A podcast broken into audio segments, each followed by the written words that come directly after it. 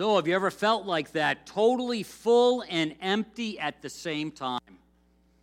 Where your schedule is too full, your time commitments are too full, uh, your finances are too full, just on and on again. Relationships, and you just feel the pressure. There's almost not room to, in a sense, breathe. Well, this whole series is about, about margin and learning how to make room for life, to make room for the things that are of utmost importance, the things that bring us joy and satisfaction in our relationship with Christ as we live in this crazy, complex world. And our definition for a margin, let's see, I'm going to do a little test. Margin is the space between between what? Load and limits, exactly. That's what we're trying to find. We're trying to have some space between the load we're carrying and our limits. We're trying to, in a sense, have a budget for our life where we're not always deficit, always in the red, but rather in the black. And a part of that, as you've already kind of gathered this morning, today's focus is on community and the importance for you and I to have community, to have connection, to have friendship, to have fellowship, uh, all around this thing called faith in Jesus Christ. And if you're a guest this morning and you're still trying to figure that out, that is wonderful. We're glad that you're here. And we'll be talking about those kinds of ideas. Those of us who have said yes to Christ can start to move in this new direction. And there's times in my life, I'm sure there's times in your life where, in a sense, I need to recalibrate. I've started to lose my margin, and now I need to kind of stop, pull back, and let God speak into my life so it's there. And one of the things as Americans is that you and I can find ourselves full but empty when it comes to relationships. Uh, they call this uh, this idea of um, major or the majority of Americans experience something called crowded loneliness when margin is absence. And the idea of this is that we can have lots of stuff, we can have lots of things going on in our life, actually, lots of connection with people, but still have this crowded loneliness, still feel alone. I don't know about you, but sometimes I've been in group gatherings, maybe 15, 20 or larger, and all of a sudden I have this wave. I'm, I feel alone. I'm like with all these folks, but I feel lonely. What is that? And, and how to fight that? We tend to have this crowded loneliness all over our lives. I like what uh, Randy Frazee says about this. If it is true that God designed us with a connection requirement, then it would stand to reason that if someone were isolated from connection, it would have serious negative effects on his or her life. And some of us have gotten burned when it comes to relationships. Some of us have had connections and we walk away feeling hurt or crushed. But you and I, no matter who you are, we're wired, we're made, created, designed for connection. So, when it comes time to think through this idea of margin and having room for life, a part of that room for life in our relationships, our community, all those kinds of things, friendship. Very familiar verse that uh, Solomon, supposedly the wisest man who ever lived, God inspired. By yourself, you're unprotected. With a friend, you can face the worst. Can you round up a third? A three stranded rope isn't easily snapped. And this idea, again, of having relationships, having connections, and how they actually affect us. That our relationships, the community we travel in, the community that we're, uh, we own, affects our lives. And if we have no community, that's, that's a tough situation to be in. And we can look like we have it, but we really don't. Or we can have community that uh, kind of steers us in a different direction. Uh, that's why it's so important for community study, for community groups. What happens here on Sunday is, in a theory, hopefully, the icing on the cake. And the cake is this walk with Christ that you do, yes, as an individual, but you also do it in a group. Now, all of us have been in those situations where our community, in a sense, steered us in a different direction. And uh, growing up in a little town north of Boston, Ipswich, Massachusetts, we would, uh, during the summer, was All of us love summers. All of us are sad to see it ending and back to all that kind of stuff. But we had a, a, group of guys, a gang, if you will, and we would just kind of zip around the, uh, the, the, little development we lived in, two or three hundred homes, and try to find things to do without getting into too much trouble. And one day we were dreaming of cooler days and we were thinking about sledding, and we saw one of these. It's not a flying saucer, that is a kiddie pool. And we found one that was kind of cracked up, and we said, Man, wouldn't it be great if it was snowing? We could all jump in that thing and go down a hill, and that would be just fantastic. Um, some dad figured this out for his kid, sends his kid down the hill. Kid doesn't look too happy.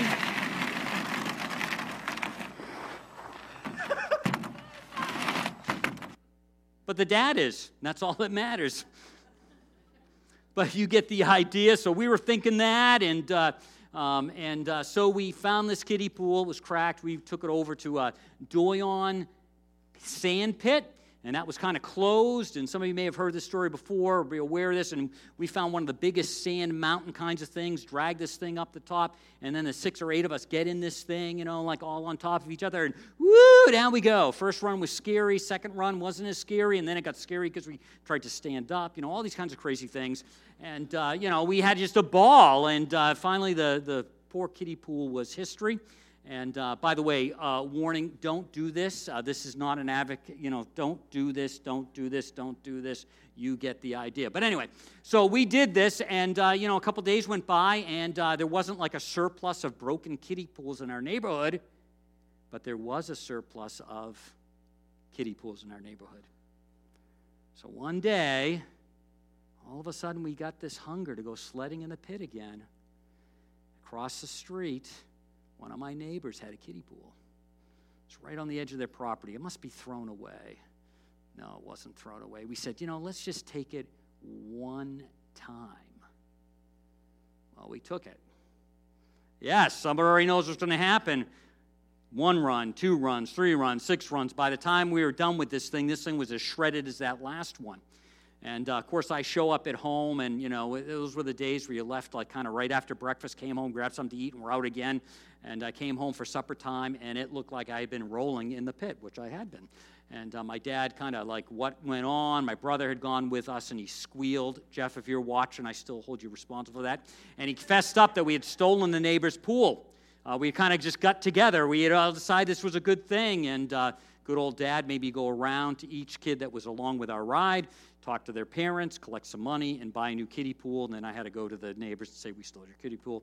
Good lesson there. But anyway, uh, the idea was that group got us moving in a direction that wasn't good. Now, I have another friend, Dave Lawley. I've talked about him a lot and uh, he, good friend from five years old on. If Dave had been a part of that group, we would not, or I wouldn't have done it. He would have talked me out of it, but he wasn't around, and so we did this thing. Because the reality is this the people you listen to are a preview of where your decisions are heading. Anyone with a little bit of thought process, when we said we are going to take it for one run, knew what was going to happen. Somebody said from the audience, said it got broken. Absolutely. And so we, even as adults, even as we grow, even as we get older, have to realize the people that we're listening to are a preview of where our decisions are heading. So we need to make sure that we're wise about who we're really listening to. Now, this doesn't mean we don't have friends and people in our lives that uh, maybe uh, have a little bit of mess going on, a little bit of drama going on. That is not what I'm saying. But the people that are informing our lives uh, are going to be a preview of the decisions we make. So, when it comes to that inner circle, I'm not talking 20 people, I'm just talking a few. We need to have a few people that we're listening to that can become a preview of the decisions where we're heading. And uh, we're going to look this morning at 1 King 12, 1 through 14. Just kind of skip through this uh, story of the third king, uh, or actually the fourth king of Israel, but uh, the third king in David's line. And uh, I just finished reading about the kings uh, recently, and it's just so depressing. It's, they just, one after another, one gets it kind of right, the next one's a disaster. One gets it kind of right, and I go, wow, this is, this is so, this is so sorry. I, I, why couldn't two or three kings got it right in a row? It just doesn't happen. They give in to uh, who they listen to, and we're going to see that happening uh, here in this uh, passage. So, Uh, 1 Kings 12, 1 through 14, that's page uh, 240 in the Rack Bible. If you don't have a Bible, please feel free to take that as a gift. Also, a great source to have your Bible wherever you are is uh, YouVersion. It's a free app. You can load it on your smartphone, load it on your tablet, and wherever you go, you have your Bible. And they actually have reading plans, so please take advantage of that. So we've got this guy, Rehoboam. This is the son of Solomon. And he went to Shechem, for all the Israelites had gone there to make him king. So the transfer of the kingdom is happening. All right, next transfer of power. One of the things that's great about the United States is when we go from one administration to the other, usually there's not a big conflict like some of the other countries. Here we have this situation happening. It is transferring, there's excitement. What's going to be next? So, in all this process, when Jeroboam, a son of Nebat, heard this, he was still in Egypt, where he had fled from King Solomon. He was a thorn in King Solomon's uh, side. Uh, he returned from Egypt, so they had sent for him. Uh, they wanted to have him be involved in what was going on. Uh, so they sent for Jeroboam, and he and the whole assembly of Israel went to Rehoboam and said to him, Your father put a heavy yoke on us. Put now a lightening the harsh labor and the heavy yoke he's put on us, and we will serve you. Rehoboam answered very wisely, Go away for three days and then come back to me. So the people went away. So Rehoboam is going to think about this, figure out what he's going to do. Uh, if you remember Solomon, Solomon was building stuff all over the place. Uh, he was on the move, and the people said, We need a break. And so uh, this is this conflict. Rehoboam is thinking about what to do. Uh, then we read, Then King Rehoboam consulted the elders who had served his father Solomon during his lifetime. Uh, How would you advise me to answer these people? He asked real important when you have a question in your life. Who do you go to? What's your community? And do you i've done this a few times go to a group where you want a specific answer and you know if you set the question up a certain way they'll answer and affirm what you want to do. Uh, sometimes we do that. I want to do this I kind of have a little bit of gut check about this, but I seek somebody else who's going to sign off, and I could say, This person agreed to it, so I'm good to go. So King Rehoboam's figuring out what he's going to do. And then we read on. They replied, uh, If today, this is those advisors, if today you will be a servant to these people and serve them and give them a favorable answer, they will always be your servants. Sounds great. End of the story. Rehoboam becomes, I was going to say president, becomes king, and it's good. Not so fast. But Rehoboam rejected the advice the elders gave him and consulted the young men who had grown up with him and we're serving with him. I'm imagining these are privileged uh, kids, spoiled brats a little bit, living in the palace, getting everything they want. So he asks them, and you can just imagine what their answer is going to be. What is your advice? How should we answer these people who say to me, Lighten the yoke your father put on us? But the young men who had grown up with him replied, Tell these people who have said to you, Your father put a heavy yoke on us but make our yoke lighter. Now tell them, My little finger is thicker than my father's waist. My father laid on you a heavy yoke. I will make it even heavier. My father scourged you with whips. I will scourge you with scorpions.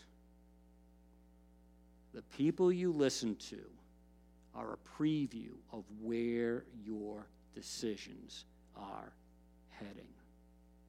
Said a little differently, the people you listen to are a preview of the future you. If you really want to have a question answered in your life, seek out someone who's just not going to be a yes person in your life. But realize those people are going to be a future you. They're going to verify, confirm, and you're going to go a direction, and that's where you're going to head. See, the people you and I are around uh, we, we pick up the flavor that they have. Uh, some of you may remember this story. It was a number of years ago, well, a lot of years ago now. Uh, you know, my mother uh, was fixing Christmas dinner. And uh, Cindy and I weren't there. We were visiting her parents, but this is a famous story. I wish I was there for this. Uh, I, uh, we always like brie cheese around Christmas and special times, so my mother had gotten some of that, and she put it in the butter drawer, and at the same time was going to make a chocolate silk pie. Actually, she made two of them. So you can just imagine beautiful Christmas dinner, all the fixings, all that kind of stuff. And she presents these pies. Everyone's like, chocolate silk pie, yum, yum, yum, homemade whipped cream, all that kind of stuff. And all of a sudden, everybody took their first bite. And something was very wrong with this chocolate silk pie. It had picked up the flavor of the brie. So it tasted like stinky cheese, brie, chocolate silk pie. Now, I really wish I was there because my mom likes to do everything. And I wish I'd been there because I wonder how long it took before someone said, "This something's wrong with this pie." You know, you know, how long did, how many bites did everybody take before they went, "Oh"? But they did go, "Ah," and it got thrown away. And the principle is, again, those that you and I hang around. And I'm not saying you don't hang around people that have messy lives. You don't hang around people that are seeking, but those that that are going to help inform your life those people that you're listening to, you pick up the flavors of them and they pick up the flavors of you. So there's also some responsibility. The flavors you present, your friends are going to pick up, and vice versa. And sometimes when we're just too close with people, this is what happens to us. As someone who Whoop, resembles not... someone else, I appreciate that Liberty Mutual knows everyone's unique. I mean, just because you look like someone else doesn't mean you eat off the floor, or yell at the vacuum, or need flea medication. Oh, yeah. That's the spot. Ball! Love that commercial. That happens. That happens. I'll have another video clip I'm not going to share with you where you have they have pictures of people that look like their dogs. I mean, picture after picture after picture. I don't know how that happens. But anyway, you get the idea. The people you're around, the people you listen to, inform your decisions and inform the future you. That's just what happens. And that's what happens with uh, uh, Rehoboam. Uh, Jeroboam and all the people return. The king says, I'm rejecting the advice of the elders. I am going to say what my friend said. There's just a big explosion, there's civil war, and the kingdom is never the same afterwards. And anyone who really slowed down and saw this thing unfolding would have been able to predict it when Rehoboam went to his friends that he'd grown up with. So, you and I have to think about the communities we function in, those who speak into our life, not just surface things, but people that actually start to know who we are. So, the question then is what is community? What does it look like?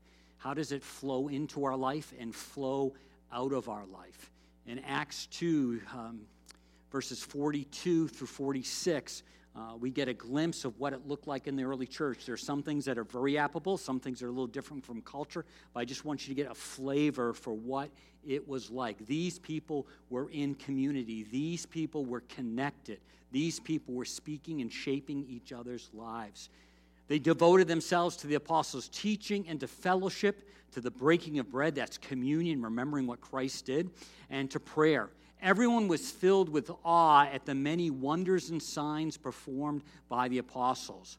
All the believers were together and had everything in common. I think we think of finances, we think of sharing their possessions, but also direction, vision, goals. They were rowing in the same direction. They sold their property and possessions to give to anyone who had need. Every day they continued to meet together in the temple courts.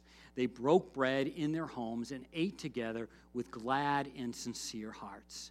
And I love those last four words community, connection produced glad and sincere hearts. And we think about margin, you think about everything crowding in there's moments where I go, Where is my glad and sincere heart? Life is just flying at me. I'm allowing some of it just to fly at me, and I'm doing things semi right, but I just don't feel great about it. Where is the glad and sincere hearts? It comes from having real, honest, true community. Little definition for it is this community is a feeling of connection with others as a result of sharing common attitudes interests, and goals. You're rowing in the same directions. The same things that are important to you are important to someone else, and you sharpen each other. You know, sometimes as a Christ follower, honestly, I feel crazy. I believe what? I think that's important. I need to have integrity in this. I need to do the right thing when others aren't doing the right thing. This is craziness. And to come alongside someone else that confirms that direction, that following Christ is worth it. Doing the right thing, even when it costs me, is worth it. We need that kind of community. And coming just on a Sunday saying, hey, how's the weather? Boy, it's been a hot summer. Boy, it's been rainy, blah, blah, blah. You know, and just leaving our relationships when it comes to faith and fellowship. Fellowship is uh, relationships built around God's Word, Christ, and His center. Uh, not having that makes life a lot more difficult. And, you know, I don't know about you, but I continually want to change. I continually want to grow. I've definitely not arrived at. Talk to Cindy, she'll tell you that. I got lots of work to do, and I need people in my life to help that because the reality is this is you are one community away from changing the course of your life. Some of us don't want community. Some of us don't want a change of life. So we keep a distance. And um, that's, that's your prerogative to do that. But if you want your life changed in a good direction to continue flowing in that direction, you need to have Christ follower, faith based community. Or the other community, or the, the gang around town talks you into getting a pool that doesn't belong to yours and you use it and you destroy it and uh, you know it's a disaster. Or you have friends that convince you to really be hard on the people and the kingdom is exploded into civil war. You see, community around faith is of utmost importance. It's, it's, we were designed for it. We have to have it in our life. Again, back to uh, some of the things that uh, Solomon says they walk with the wise and become wise, for a companion of fools suffers harm. Very important tipping point in my life, couple tipping points, but very important tipping point was when I was in eighth grade going from middle school to high school. Eighth grade was on the lacrosse team, and they were wild. And they were all starting to cross those boundaries that uh, you shouldn't cross.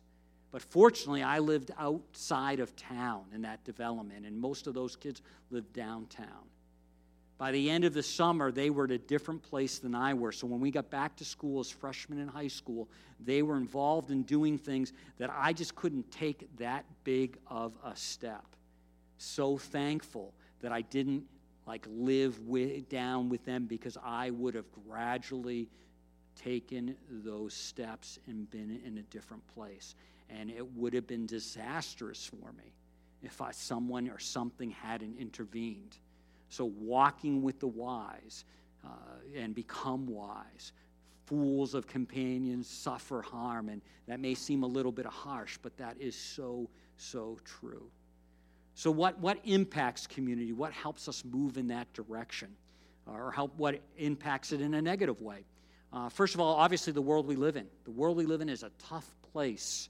It's hard. It's, it has no give. It seems to uh, have no mercy. The hardships are just, just really hard. And even uh, you, just, you just can't be shielded from some of the things. And some of the things at first seem to be really nice and wonderful, but they don't turn out. Some of it's this increased mobility. You and I have a lot of choices. We can go anywhere we want to go, do anything we want to do. Uh, you know, years ago, you were born in a community and you died in the community. Your integrity was there for people to see. You were known for who you were, and it was just, it just was, it just was what it was. And that that helped shape people. That helped people to do things. But now we can bounce around and travel and make all kinds of choices. We've got this increased mobility. Uh, another thing is this idea of a ri- of modern conveniences. And uh, this whole idea of modern conveniences, they're great. I love modern conveniences. I love air conditioning. Uh, I love it, love it, love it. I had to do a couple weddings and there was no air conditioning, and love it, love it, love it. But uh, it's interesting, a rise in some of these things uh, has caused a disconnection. Uh, my dad used to tell me that uh, the ladies in the neighborhood where he grew up, um, because there was no air conditioner, a lot of afternoons would uh, go under this big oak tree in someone's house, someone's yard across the street, and they would all sit, you know, bring their chairs out there, their kitchen chairs, and they would sit and they'd like uh, snap peas, open peas, you know, do their beans and all that kind of thing. And just the cool of the day, because it was cool under those trees, they connected. Today, that, that would be like unusual. We would just stay in our home where it's air conditioned, do our thing. So it's all these kinds of conveniences that, in a sense, are great, but they disconnect us uh, from, from life. And there's also the rise in social media. Next week, when we wrap up our uh, series, we're going to talk about margin and technology and kind of dive into that. But uh, when you start to think about uh, social media and you start thinking about knowing what's going on in people's lives, I mean, you know what they're eating, you know when they take a breath of air, you know when they sneeze, you know, you know, just all these important things, you know, uh, and uh, it just, you know, you feel like you're really connected. But at the same time, we are the most connected disconnected people of all time. I mean, we know things instantaneously about our friends without even talking about them or talking with them and connecting with them. And it causes this disconnection. But again, we'll get into that. Uh, so the world we live in, uh, you know, works against that. Also, there's you that you live in, and that seems a little weird, but we all have different wiring, and uh, the you that we live in. Uh, some of us, you, you, know, are isolated, and we like being isolated, and there's reasons for that. But the you we live in, we've got to get to the point where we actually see the value of having real connection, genuine uh, community. We read in Romans 11, 11, uh, 11 uh, to 12, Romans 1, 11 to 12. Uh, we read verse, let's just do 12. I mean that I want us to help each other with the faith that we have. Your faith will help me, and my faith will help you. And I love that last sentence. That is the Apostle Paul, super Christian, speaking. And he actually says, I'll help you with your faith, but you help me with my faith. If anyone didn't need help with faith, it would be Paul. Paul writes most of the New Testament, yet he's saying, I need you, you need me. It's a cross pollination kind of a thing. So you and I, depending on our wiring, may have to come to terms with we need other people in our lives, up close, personal, other people that are following Christ, that reinforce that rhythm of life in our life. If our goal is to avoid people at all costs, it will cost us. One of the benefits of a community group, one of the benefits of breaking off into small groups, one of the benefits of serving together is that you know other people. On Sunday mornings, it is not enough. You need to know other people. And when you avoid other people and don't have those kinds of connections, uh, you will find yourself isolated. Something happens, and yes, we as a church want to rally around and help you. But sometimes we just don't know. We don't even know what we're getting ourselves because nobody knows because you've, you've stayed so isolated. Yet when I'm connected with a group and I have a need, I find I've got a team of people rallying around us. I love our community group. Sometimes, I don't know if I always love this, so sorry about this, but sometimes there's like a million text messages in one minute. But I do love the fact that we really are connected and people are texting back and forth, pray for this, pray for that, you know, this and that, and it's, it goes on all the time. And, and I just, I, I, love the fact that we love each other and that that's just, that's not going to happen. You can't do that with 100 people. Then you'd have a billion text messages back and forth in a minute. So when you and I isolate ourselves, it ends up costing ourselves. What are some of the great benefits of great community, of good community? Um, back to that passage in, Ecclesi- in Ezekiel, uh, no, Ecclesiastes. Um, two people are better than one. When two people work together, they get more work done. Uh, what do we call that? Sometimes we call that synergy, right? You know, you put a couple things together and it makes more than the two pieces apart do. And that definitely happens when you're in community. If one person falls, the other person can reach out to help. But those who are all alone, when they have fallen, no one is there to help them. If two people sleep together, they will be warm, but a person sleeping alone will not be warm. An enemy might be able to defeat one person. I like this, but two people can stand back to back to defend each other. person actually on the way out after the first service said, You know how, I hope this is correct, I think it is, um, our vision is like 180. Does that sound right? But when you have someone behind you, what's your vision? 360. So you see all the way around. So I love the imagery there that uh, uh, Solomon is giving us. And three people are even stronger. They are like a rope that has three parts wrapped together. It is very, very hard to break. So, community, real community, that real connection makes you better. All of us, I think, uh, want to be a little bit better, want to have good things in our lives, want to figure out how to do this thing called living in a more effective, faith driven way. You do that when you have other people in your life. Uh, helps you find spiritual strength. I just, I just love the fact that, uh, again, like I said, sometimes I feel like I'm, I'm rowing against everything. And then I get together, connect with somebody, and they say, No, this, this is the way it is. It, it feeds my spiritual life strength, my tank, and, and that, that can't happen all alone. Um, also, they tell you the truth. Don't know if I always like this, but it is good to have people in our lives that will tell us the truth even when it hurts. Because when they tell us the truth, it actually protects us. All of us probably have a story where somebody said, Don't do that, stay away from that. And we didn't want to do it, but we went along with it and we found that it protected us because if we had gone down that road, it would have been a disaster.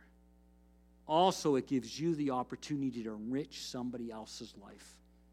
Everybody has value. Everybody has something to offer. Some of us might say, Oh, I'm new to faith. I don't have anything to offer. Your newness and freshness to faith energizes us old faith people. I've been, you know, 50 plus years. And when I see some fresh faith in somebody else's life, even though you may not know all the stories, even though you may not know all the details, it just lifts my spirits. So you enrich me when you and I are in community, we enrich one another. So, just again, a couple opportunities community Bible study, all this information's in your program. Uh, groups, um, if you're uh, uh, trying to find something, I love what Johnny said again be the initiator. Reach out, find a couple people, and get moving on it. Let us know at the office, or we might know of somebody else who's interested in your area, and uh, you can just move along. And again, this whole idea of faith and action and community is so important because when you and I in our community, our bottom line is this hearing from God is either helped or hurt by what you hear from your community. It's either helped or hurt. So we need community, and we need a community that is moving us in direction of taking steps in our faith. Would you please pray with me? Heavenly Father, we just uh, thank you for your goodness to us. We thank you for your kindness. We thank you that we're not spiritual orphans. Lord, I ask if there's anyone here who's never ever said yes to you, that even in this moment, uh, they might say yes to you and say, I want to follow you. I, I, that believe song we sang, that's me. I believe that. I want to place my trust in you and follow you. And then, even in this moment, they would say yes to you and start uh, their relationship with you and, in a sense, be one of God's children, a part of the family and then discover that they don't want to be a spiritual orphan. And for those of us who've had bad experiences in community and church, uh, help us to kind of see our way through that. Maybe those experiences would uh, help someone else in the same place. Help us, Lord, to see that we're stronger together, and it helps us hear from you in more effective ways. We thank you in Jesus' name. Amen.